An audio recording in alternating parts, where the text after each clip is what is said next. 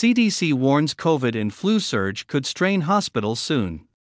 The U.S. Centers for Disease Control and Prevention said Thursday that hospitals and emergency rooms could be overwhelmed due to influenza and COVID 19. COVID 19 hospitalizations are rising quickly, the federal agency said in a weekly update. Since the summer, public health officials have been tracking a rise in multi system inflammatory syndrome in children, which is caused by COVID 19. Influenza activity is growing in most parts of the country. RSV activity remains high in many areas. According to CDC's historical data, while US wide COVID 19 hospitalizations have ticked up in recent weeks, the increase is nowhere near previous surges during the COVID 19 pandemic. More than 23,400 people were hospitalized for the virus as of December 9, while on December 11, 2022, about a year ago, more than 54,000 people were in the hospital for COVID 19. Data from the CDC also show that RSV, COVID 19, and influenza made up about 8.5% of combined emergency department visits as of the week ending December 17, 2022, or about a year ago. For the week ending on December 9, 2023, the combined emergency department visits for the same viruses was 5.1%. Influenza made up about 2.4%, COVID 19 made up 2%, and RSV made up 0.8%.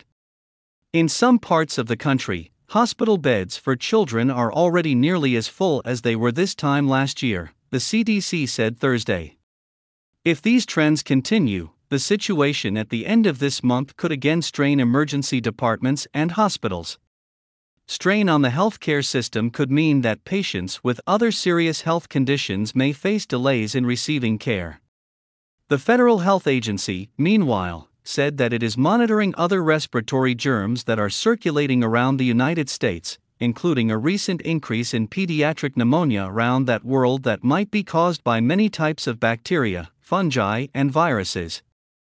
The agency was likely referring to a surge in pneumonia cases in mainland China in recent weeks, which prompted a ProMED health alert.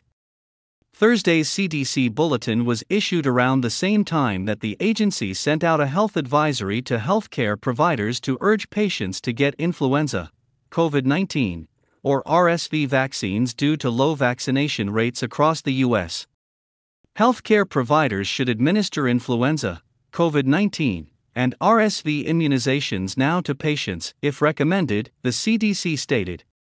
There were 7.4 million fewer influenza vaccine doses administered to adults in pharmacies and physician offices than were administered during the 2022 23 influenza season, according to the CDC.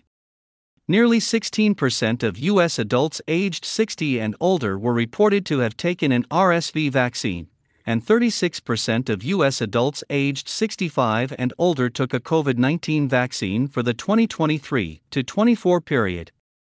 The CDC also stated in December that COVID 19 booster uptake is lower than it had anticipated for this season.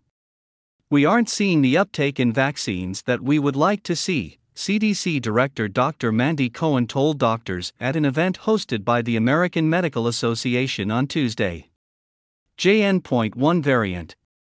It comes as the CDC provided an update on the JN.1 variant about a week before, saying the COVID 19 strain makes up between 15% and 29% of cases across the United States. The continued growth of JN.1 suggests that it is either more transmissible or better at evading our immune systems. At this time, there is no evidence that JN.1 presents an increased risk to public health relative to other currently circulating variants, the agency said. But it added that there is no indication that the COVID 19 variant is more easily transmitted. It's also not clear if it presents different symptoms than previous strains. The types of symptoms and how severe they are usually depend more on a person's immunity and overall health rather than which variant causes the infection, the CDC said, adding that activity is likely to increase over the next month. Mask mandates? In recent days, several hospitals throughout the country have announced they would re implement mask mandates. That includes the University of Pittsburgh Medical Center in Pennsylvania, which mandated this week that patients, staff, and visitors wear face coverings. Glens Falls Hospital in New York required that anyone visiting the facility or off site locations wear a mask, said officials in a statement this week. Earlier this week, BJC Healthcare in St. Louis said it will reinforce its mandate, which started Wednesday. That applies to only a portion of the hospital system's 30,000 employees. Outside the United States, the Chinese Communist Party reintroduced some COVID 19 control measures, including new mask and vaccination mandates, due to the pneumonia outbreak across the country. Earlier in December, the CCP also approved five new Chinese made COVID 19 vaccines for emergency use, which target the XBB variants. China's health department also posted new mask guidelines on December 9, which mandates that members of the public wear face coverings in public to prevent respiratory infectious diseases. They're mandated on public transportation, supermarkets, passenger hubs, elevators, and other closed places. Reuters contributed to this report.